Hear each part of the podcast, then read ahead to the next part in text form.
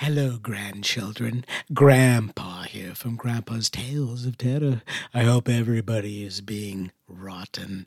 Anyway, today's tale is entitled Deviled Eggs, Chapter 2. So close your eyes and let your imagination carry you into a world of fear and horror.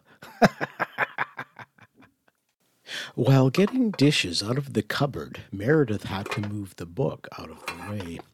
When she put the book down, the corner of the front cover snagged her sweater, which opened the book and caused the book pages to fan out. When she glanced at the fanned pages, she could see writing. She closed the book and looked at the foredge, but now she couldn't see anything. Not sure what happened, Meredith put the book away and set the table. Next morning, Meredith opened the book in the way that allowed her to see the writing. The pages fanned out, and she could see some of the writing, so she fanned out the pages a bit more to see all of it. She put her coffee cup on the book so the pages would stay in place. She started writing down what she was reading.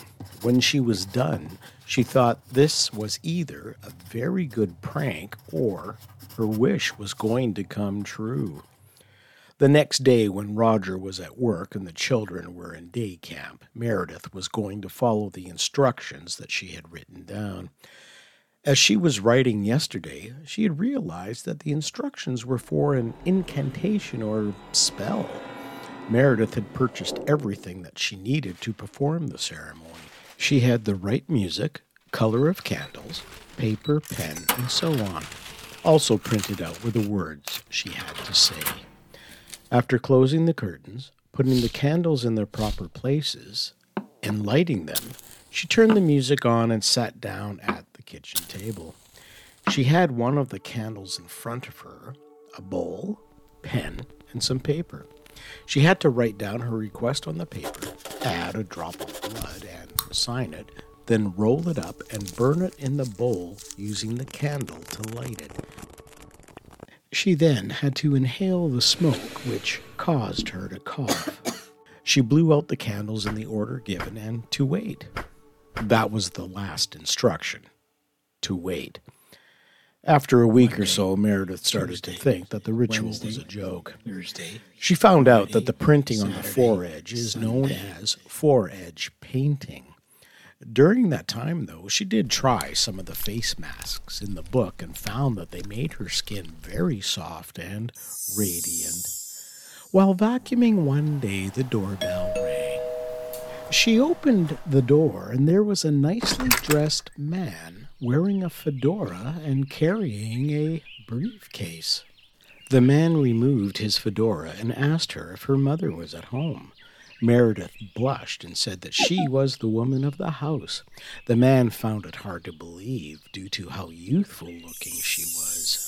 Meredith mentioned that she had found some homemade face masks in a book she had purchased. The man asked if she was the one that sent in the request. Meredith looked at him somewhat puzzled. The man pulled out a card and asked if she was Meredith Camperstead. She said yes. The man then asked if she put in a request for a beauty treatment. Meredith finally realized that he was talking about the ritual she did two weeks ago. She invited the man in and asked him to sit at the dining table.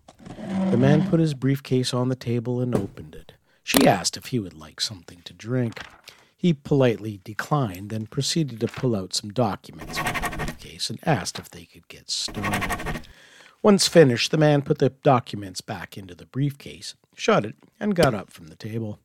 Meredith walked to the door. The man put his fedora back on, reached into his suit jacket pocket, handed an index card to Meredith, and told her to make sure to follow the index card exactly. He shook Meredith's hand and said it was a pleasure doing business, opened the door, and left.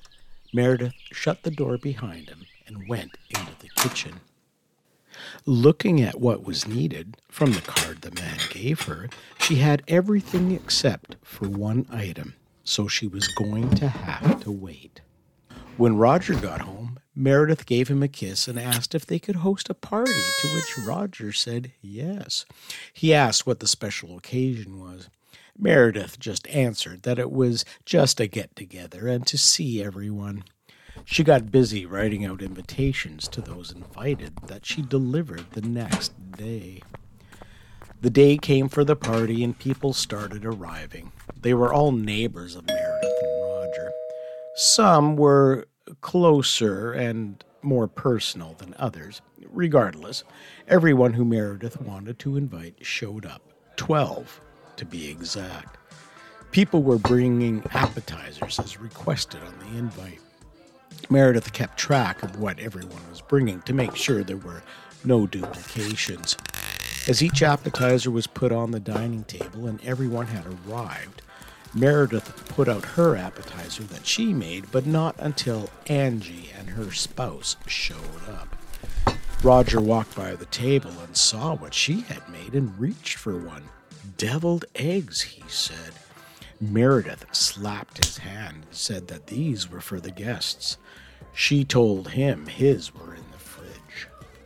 The music was playing, wine was pouring, food was disappearing, including the deviled eggs. It was a good time had by all.